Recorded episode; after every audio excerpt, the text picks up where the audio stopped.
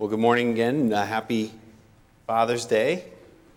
I had a nice visit with my dad on Friday. Um, yeah, it's, it's been a sweet season with dad. He's, uh, I'm grateful for him, uh, for generations of uh, hard work that have allowed me to live the life that I've lived. Um, yesterday at the men's breakfast, we were talking about encouragement. Pastor Jack was uh, speaking, and just uh, just a really good reflection on those who have built into our lives and just the generational building into one another uh, as men, as fathers. Um, I'm thinking about my grandfather as well. Uh, my Pepe, he didn't really like kids. He had seven. He had seven boys, and uh, many, many grandchildren. There was sort of this understanding: you just don't, um, you don't kind of go near him, you know, when we were visiting. I mean, he wasn't mean to us, but just you just kind of give him the space. But um, he was a, a, he worked hard. He finished eighth grade and just didn't continue. He had to go work, and he ended up uh, serving in. He was a World War II veteran. He was a firefighter in Nashua. He was the deputy chief there, and I've been recently sort of officially appointed the chaplain for the fire department in Andover. So I've been hanging out at the fire department more, and I've been uh, meeting the guys and learning about their work. And just I feel more connected to my grandfather through that and understanding his life and uh, the hard work that he put in on behalf of our family. So anyway, I've been kind of nostalgic. So um, thank you. um, but I know Father's Day can have mixed emotions for people, those who um, had strained relationships with their fathers or didn't know their fathers or who've lost their fathers. Um, so, anyway, I just pray that God would just meet you in a special way, however, you get uh, nostalgic yourself or how you are grateful to God for, um, for those who have built into your life. But I want to, so today's Father's Day, but I want to back up uh, two months to Easter and to Holy Week specifically. It was the Wednesday of Holy Week, and we gathered as a, a the, the staff and ministry leaders were together uh, for our regular Wednesday prayer meeting. And we read through the Gospel of Matthew, we, the, mostly chapters 27 and 28, from the Garden of Gethsemane, where Jesus is praying and, the night before his crucifixion, right through the whole narrative of Jesus' crucifixion, his uh, resurrection from the dead. And we're just reading it slowly. We, we spent a lot of time, and at the end of it, we just made observations together. What strikes you as we read this familiar story? What strikes you as we read it again? And uh, one particularly astute person on our team uh, raised her hand and said, I, I've got a question. We've just read through all the crucifixion. She said, Jesus said, Anyone who wants to come after me must take up his cross and follow me. What does that really mean? And there was a pause. And we took some stabs at it. We batted the question around. I actually think as a group we did okay. You know, we, we wrestled with that. And but since then, since that day, so that was April, I thought April 12th. That question has followed me, and it's sort of haunted me. That, because on April 12th, I knew that on June 18th, I'd be standing here considering Jesus' words if anyone would come after me, if anybody wants to be my disciple, that person has to take up their cross, deny themselves, take up their cross, and follow me. And the reason why this question has haunted me, because I'm not sure I understand that taking up a cross and following Jesus, have I done that? Have I how have I done that? How do I know that I've done that? And I felt confident before, so I would have, if you had asked me before that day, you know, do you understand this teaching of Jesus? You must deny yourself, take up your cross, and follow him. Yeah, I understand. That's a very central teaching. And since that day, I feel like I, I, maybe I don't know. And I feel like it's just one of these things that we just have to take Jesus' words and let them sink deep by his Spirit. And I'll pray that in a minute, uh, but that by his Spirit these words might go deep for us. So, not out loud, but just answer this question for yourself. When Jesus told the people Anyone who wants to be my disciple must deny himself, take up his cross, and follow me. He meant X. And you're going to fill in X. When Jesus said that, he, he meant X. Because that's what we're trying to, I want to, that's what I want to know. And that's what I want you to know. Because this is so foundational to being a Christian, because we know as Christians that our faith in Jesus, our Christian faith is not about just ascribing to a system of beliefs. It's, it's, it's not about it's not about a doctrine, it's about a person, it's about Jesus. It's about what he did and what he accomplished and what he has called us to. So when Jesus said, Whoever wants to be my disciple must deny himself, take up his cross, follow me, it, it that is central so when we take up our cross to follow him, he meant X. He meant whatever, whatever that is. That's what it looks like. And you know that you're doing it if you do X. I don't know. So we're going to explore that this morning. Now, if you're here this morning, and I just want to say this if you are just exploring the Christian faith, maybe you were raised in a, a church, you have a church background or some kind of faith background, but you're not totally sure if you're really in or out with this stuff, if, if this is really the right thing. Is Christianity the way? If that's you, then this is a key thing to focus on for you as well. For us as followers of Jesus, for you as someone who's perhaps exploring Jesus, because it's right at the center of what Jesus came to accomplish and what he came to show his followers. So I'm glad that you're here to explore that with us together. So let's all pray together for this. So, Father, perfect Heavenly Father, we, we need you. We seek you right now. And we pray that you would meet us where we are at this morning. You know our hearts. You know what we understand. You know what we don't understand. You know our hopes and our fears, and you know all the things that we've come into this room with, the joys and the struggles of the week that have, have been, and, and those that which you are calling us to in the week to come. But in this moment, Lord, we just pray that we would have a deep sense of your presence in your spirit, that you would teach us and that you would show us your ways. To the glory of your name, we pray in Jesus' name. Amen. Let's walk through this. I'm going to walk through in three parts, and you can see three sections there in your text. Essentially, here's I'll give you my three points up front, so no surprises. Uh, point number one Jesus is the king.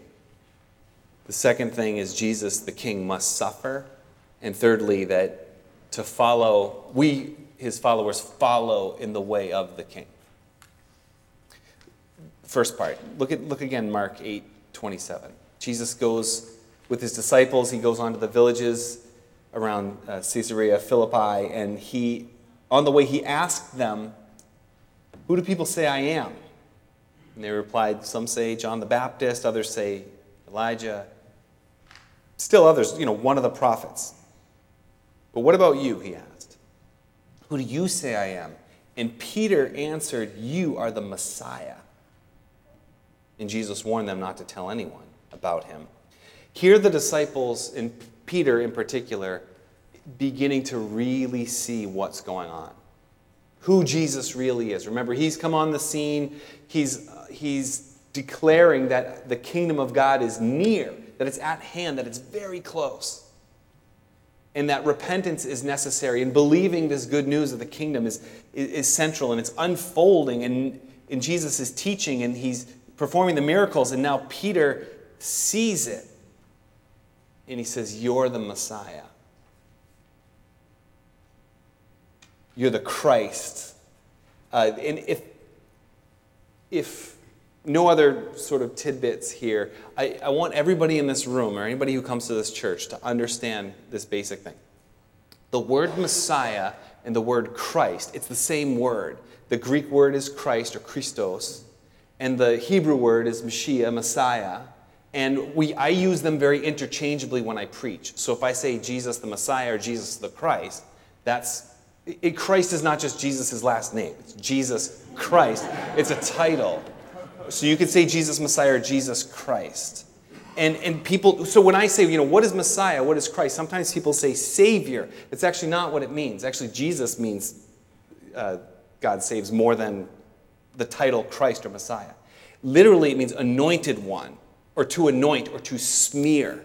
So, uh, in the Bible, anointing is about a calling, it's about kings were anointed and prophets were anointed and you were anointed and given a, a specific commission. Setting uh, anointing was about setting apart. So the word christ or the word messiah means to anoint.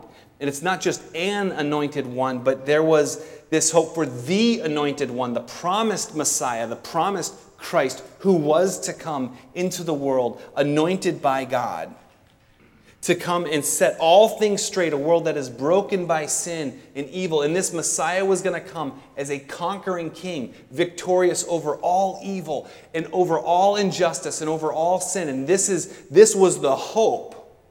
And now Peter is watching Jesus and he says, It's you. You're the Messiah. This is a big deal.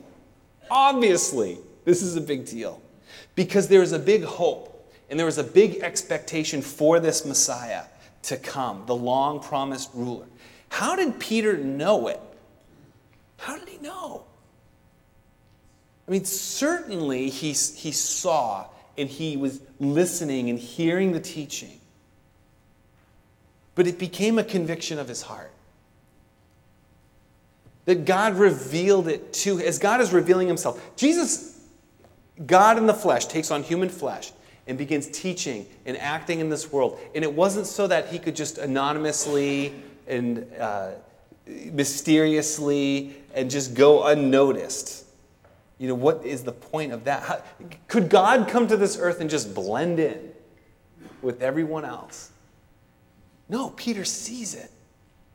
That this is God in the flesh, this is divine Messiah.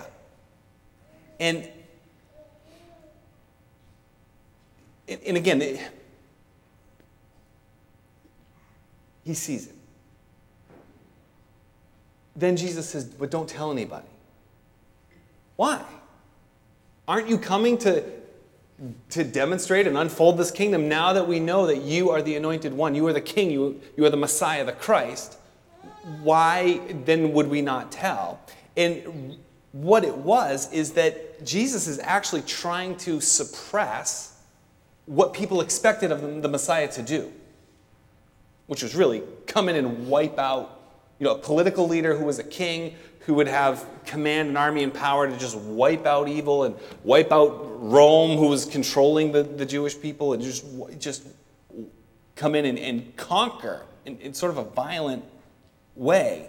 And here Jesus now, and they're in a region which is really on the outskirts of all the religious activity and he has to re educate them about what the Messiah is and what the Messiah is supposed to do. So here's we get to our second point. So Jesus is the king, Jesus is the Messiah. Now he needs to tell them what it's going to look like, what needs to happen, how he's going to conquer, how he's going to be victorious over evil and sin. And he says this, verse 31. He began to teach them that the Son of Man must suffer many things and be rejected by the elders and the chief priests and the teachers of the law, and that he must be killed. And after three days, rise again. And he spoke plainly about this, clearly about this. And Peter took him aside and began to rebuke him. But when Jesus turned and looked at his disciples, he rebuked Peter and he said, Get behind me, Satan. He said, You do not have in mind the concerns of God, but merely human concerns. How did Peter get it so right that in his heart he knew that Jesus was the Messiah, yet get it so wrong that he would correct Jesus when Jesus says, I, the, the Messiah, the Son of Man must die? Again, the Son of Man is a whole other title that Jesus used for himself, another, again, another uh, divine title of, of, of one who is sent to save. But how does Peter get it so wrong? All these prophetic images of the coming Messiah, this is, it's conquering, it's a political leader, it's a military leader. So that the notion that the Messiah would suffer, that the Messiah would die, just didn't fit. That's why Peter tries to correct Jesus, and Jesus gets so upset. And he's so upset because his death is not just a consequence of his ministry, it was the trajectory of his ministry. It wasn't, uh, you know, the, the, the Messiah might suffer and die or that this might be a consequence of, of living in this kingdom, but it's no that, that the Son of Man must suffer many things. It's, it's central. His death and resurrection is central to this whole thing. So Jesus calls Peter Satan. He says, Get behind me, Satan. And that's a pretty strong comment, obviously. You don't, you don't want Jesus to call you Satan. Christ and Messiah, same word, Jesus, don't call you Satan. These are really good takeaways. but why so strange? Um, this is not the first time Jesus has said this statement get, get behind me, get away from me, Satan. Um, how did Satan treat Jesus when Jesus was being tempted? This is earlier in his ministry. Gospel of Matthew, chapter 4, accounts it like this. This is Matthew 4 8. Again, the devil took him, took Jesus to a very high mountain and showed him all the kingdoms of the world and all their splendor. All this I will give you, he said, if you will bow down and worship me. And Jesus said to him, Away from me, Satan, for it is written, Worship the Lord your God and serve him only. The temptation was that all the earthly possessions, kingdoms, and power, and all the things that people in the world pursue prestige and status and success all that can be yours. And Jesus said, That's the mind of Satan. The mind of God is to serve Him alone.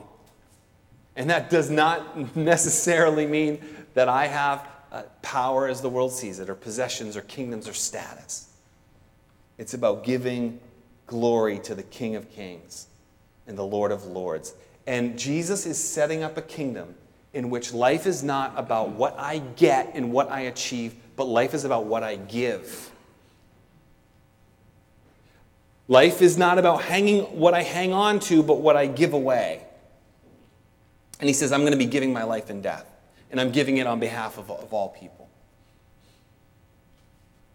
That's the difference between the concerns of God and the concerns of uh, human, merely human concerns.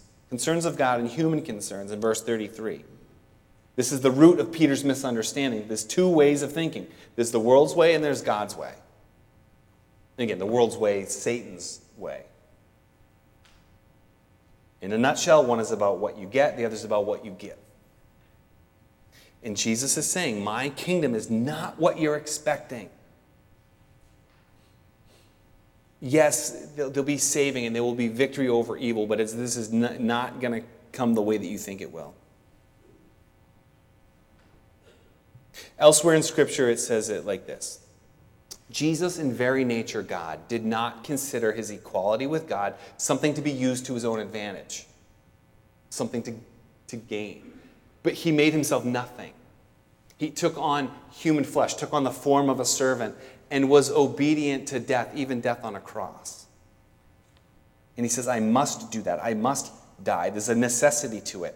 And, and people who, and again, if you're in this a group of people this morning, or if you know people who are exploring Jesus, why is it so bloody? Why, why is this necessary?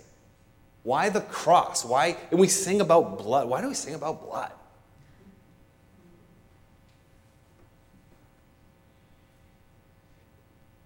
It's because Jesus is not what we expect, but God the Father is also not what people in this world expect. He is so holy and other and perfect and beyond us. And because He is so perfect, when we sin, and, and we all sin, we've all inherited a sinful nature, we all sin of our own accord, we fall short of God's glory. And what is perfect and holy can't be with what is soiled and stained by sin. God's holiness, it, it separates us from so we have sinful humanity and a holy God, and that is a huge chasm that cannot be bridged. Except it, it, the giving of, of Jesus' body and his blood, that he had to die. Because we deserved, in light of a holy God, we deserve to die. He took that death upon himself. He's saying, I must do this. It's, a, it's necessary that I do this. And in giving his life, he sets up a whole new way in this kingdom. There's a whole new pattern now. That life can be what about, about what we give and not about what we get. That's what the king does. The king comes to serve, the king comes to lay down his life. And in losing his life, life is given, life is known. This is a new pattern. So this leads to the third thing. So if the first point is Jesus is the king, the king must suffer, our third point here is you must follow in the way of the king. So now Jesus calls everybody together. Look at verse 34. He calls the crowd to him along with his disciples, and he said, Whoever wants to be my disciple must deny themselves, take up their cross, and follow me. For whoever wants to save their life will lose it, but whoever loses their life for me and for the gospel will save it. So I come back to my question What does it mean to deny yourself, take up your cross, and follow him? First of all, let's, let's take those three phrases deny yourself, take up your cross, follow him. Deny yourself. Denying yourself is not just self denial, as we sometimes people talk about self denial. Typically, it means uh, abstaining from certain luxuries or certain things you want. You just self denial. It's more about self control, really more about your strength and willpower. Denying self is not, is not self denial, as, we, as people would understand that. Denial of self is something deeper. Literally, it's saying no to yourself, saying no to you. So, at the center of reality, is it you or is it God? And self, denying yourself is saying, I am not the center of reality. The God of the universe is the center of all reality.